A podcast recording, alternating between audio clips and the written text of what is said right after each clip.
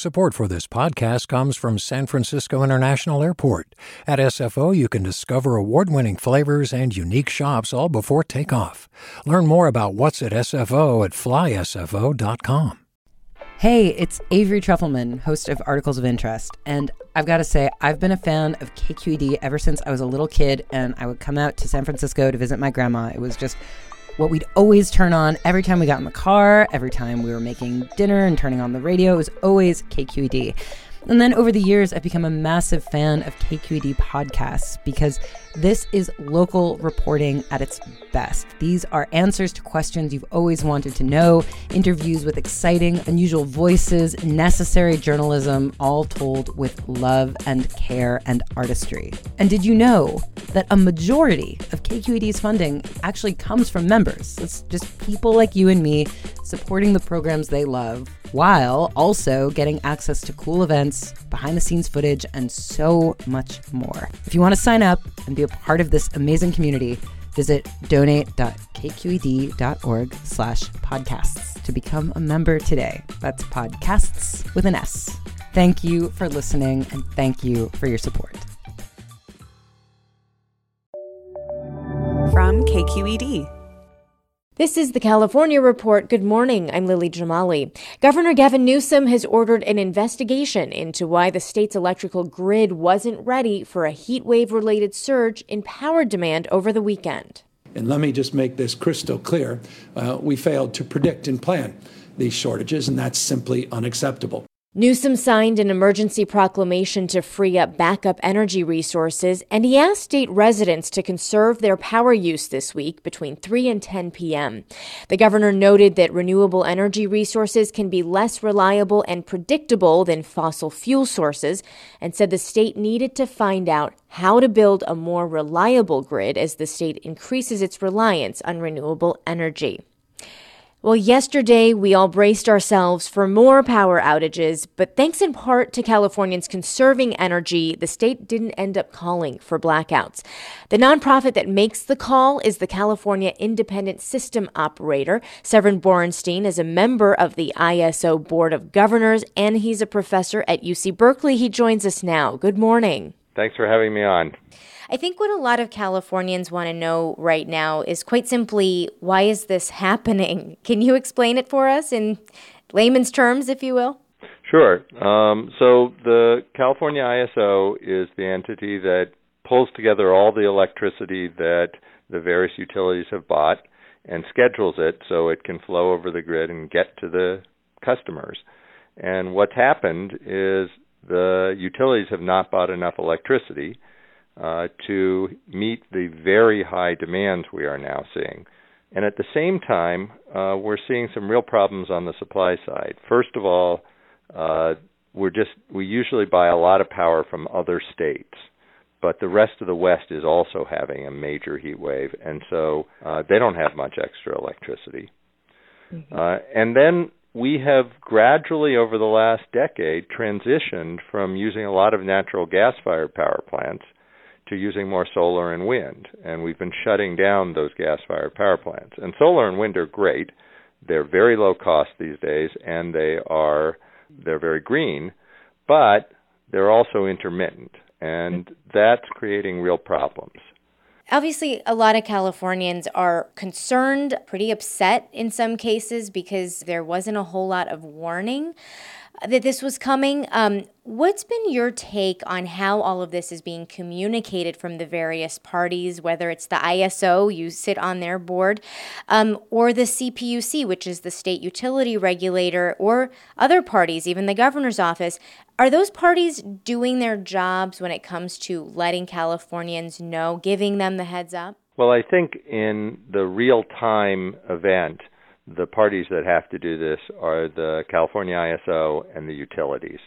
And the California ISO definitely dropped the ball on this on Friday. They did not give enough warning to the utilities that they were going to need them to reduce demand. Uh, and as a result, the utilities did not give enough warning to the customers. So on Friday, it happened sort of suddenly. On Saturday, they did a better job and they gave more warning. And then yesterday, it looked pretty certain like we weren't going to be able to supply all the demand and the California ISO was giving warning from early in the day. And then they managed to buy some extra electricity, and the pleas for conservation seemed to have helped, and we barely scraped by yesterday. Hmm. Now today again we're going to have a hot day it looks like and uh there it's not clear whether we're going to scrape by. The ISO doesn't want to err on the side of sending warnings every day, but on the other hand it also has to uh, give people a heads up that today might be a day when we're going to see these problems. So they are trying to balance that, and I think they're still learning as they go. Mm-hmm. The other communication problem is there seems to have been some disconnect between what the ISO has been saying and some of the utilities have been saying about the, how certain they were there's going to be a power cut. And I think we got to work on that communication as well. All right. Professor Borenstein, thank you so much for your time. Thank you. That was Severin Borenstein, professor at UC Berkeley and a member of Cal ISO's Board of Governors. Hi, I'm Sasha Khokha, host of the California Report magazine. Every week, we bring you stories about what connects us in the giant, diverse Golden State. Because what happens in California changes the world. I love this place. We were once seen as like the place to be, California. The land of milk and honey. That's where you go to Sunshine State, but we just have challenges right now. KQED's California Report magazine. New episodes drop every Friday, wherever you get your podcasts. Hey there, this is Brittany Luce from NPR's It's Been a Minute. KQED's podcasts like The Bay, Bay Curious, Mindshift, Right Nowish, and more all tell the stories of the Bay and beyond with reliable, human centered journalism. They aim to inspire, make you think, entertain, and expand your understanding of the place you call home. Here's how you can support podcasting at KQED. Showing your support is easy, and you can join Brittany in supporting KQED Podcast too at donate.kqed.org slash podcast. That's donate.kqed.org slash podcast. Well, California has already sued the Trump administration more than 95 times, and the state's attorney general is looking to add one more suit to the list, this time over the U.S. Post Office. KQED's Katie Orr has that story. California Attorney General Xavier Becerra is working with several other states to challenge what he's calling President Donald Trump's illegal actions regarding the post office. So far, his office hasn't offered any specifics. The institution has seen several changes that have resulted in mail delays since a new postmaster general, a Trump donor, took over in June. The president has said the post office needs additional money to handle an expected increase in vote by mail ballots this year, but Trump has also said he opposes giving it any additional money. Some lawmakers have said the situation could negatively affect the coming presidential election. For the California Report, I'm Katie Orr in Sacramento. A reminder that despite the name, mail in ballots can be returned in other ways too in the state of California, there are three ways to return a vote by mail ballot. That's Carol Moon Goldberg, president of the League of Women Voters in California, who says you can also deliver them yourself. Drop it off at designated drop boxes. They can also be dropped off at voting sites, in person voting sites. If you do decide to return your ballot by mail, Moon says don't wait until the last minute. And Goldberg also reminds Californians to check that their voter registration is current and accurate as soon as possible. The rate of students at universities who likely have depression is double what it was a year ago. That's according to a survey released today from UC Berkeley and other institutions. KQED's Laura Klivans has more. Roughly a third of undergraduate and graduate students screened positive for major depressive disorder, and nearly 40% screened positive for generalized anxiety disorder. Both rates are a significant jump from before the pandemic. Igor Chirikov is a researcher at the Center for Studies in Higher Education at UC Berkeley, the group that led the survey. This is unprecedented in our data. We have never seen such an increase first, and we have never seen such high level of anxiety and depression among students. More than 45,000 students at a handful of public research universities completed surveys from May through July of this year. The results showed both depression and anxiety were more pronounced in students who are low income, people of color, women, transgender, queer, and caregivers. Rates of depression and anxiety were higher for students who had trouble adapting to remote learning. There will be a growing tide of student requests for mental health services. So universities should plan to allocate more resources to address this. Survey authors recommend universities hire more counseling staff, create more appointment times and support groups. They can also implement low cost measures like embedding mental health resources in regular classes. Screening positively and actually having these mental health disorders are two different things, another doctor not part of the study says. Still, it's hard to argue against more mental health services, particularly evidence based ones. For the California Report, I'm Laura Klivans. In the Central Valley, more than half of the men locked up at a privately run detention center in Bakersfield have been confirmed with COVID 19. That's after a federal judge ordered U.S. Immigration and Customs Enforcement to test all detainees at the facility. KQED's Farida Jhabvala Romero has more. 56 detainees held at the Mesa Verde ICE Processing Center have tested positive for COVID 19. Early last week, ICE reported just 10 positive cases. U.S. District Judge Vince Chhabria says the agency could have avoided the rapidly growing outbreak at the facility. ICE says most of those infected were segregated in a dorm, and at least one man was hospitalized. Last week, Chhabria also directed ICE and the GEO Group, which owns and operates Mesa Verde, to regularly test all staffers.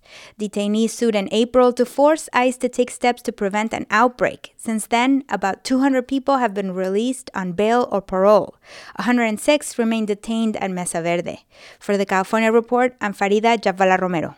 Local officials in Los Angeles are releasing more relief money for renters struggling because of the pandemic.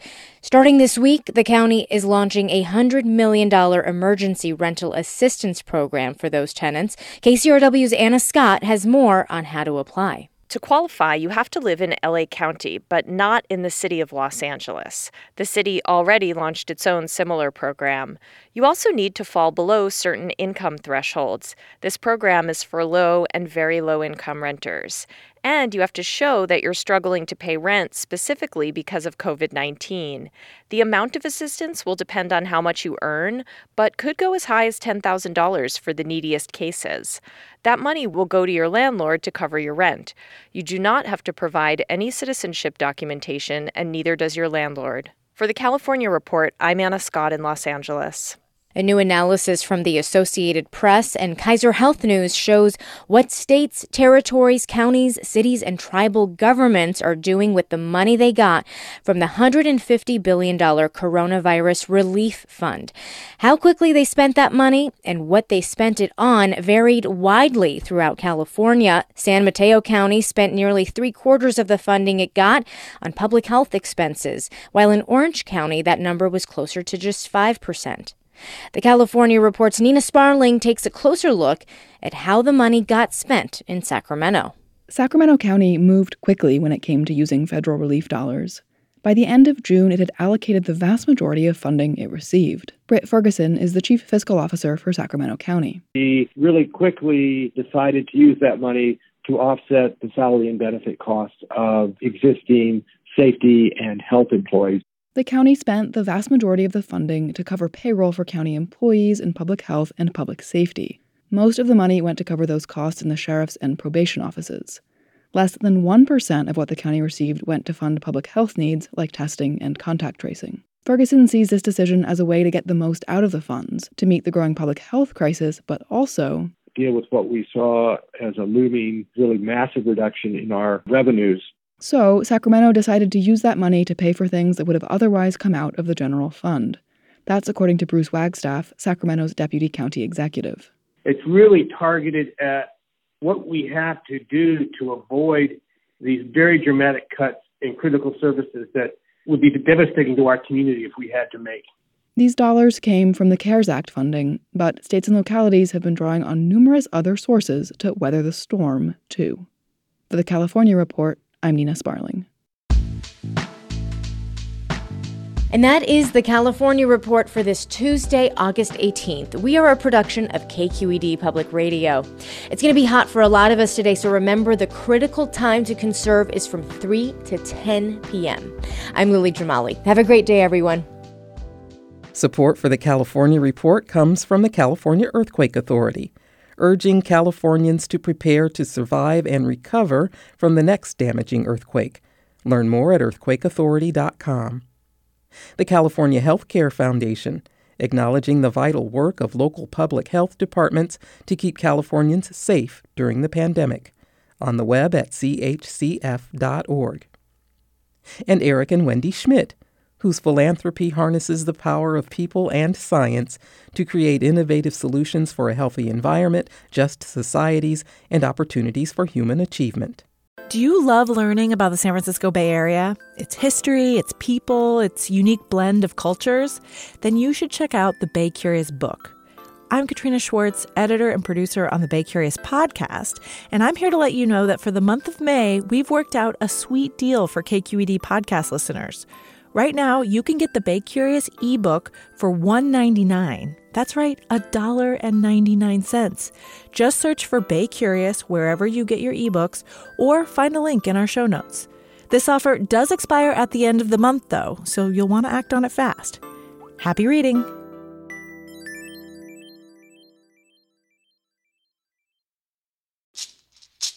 Hey, it's Glynn Washington from Snap Judgment.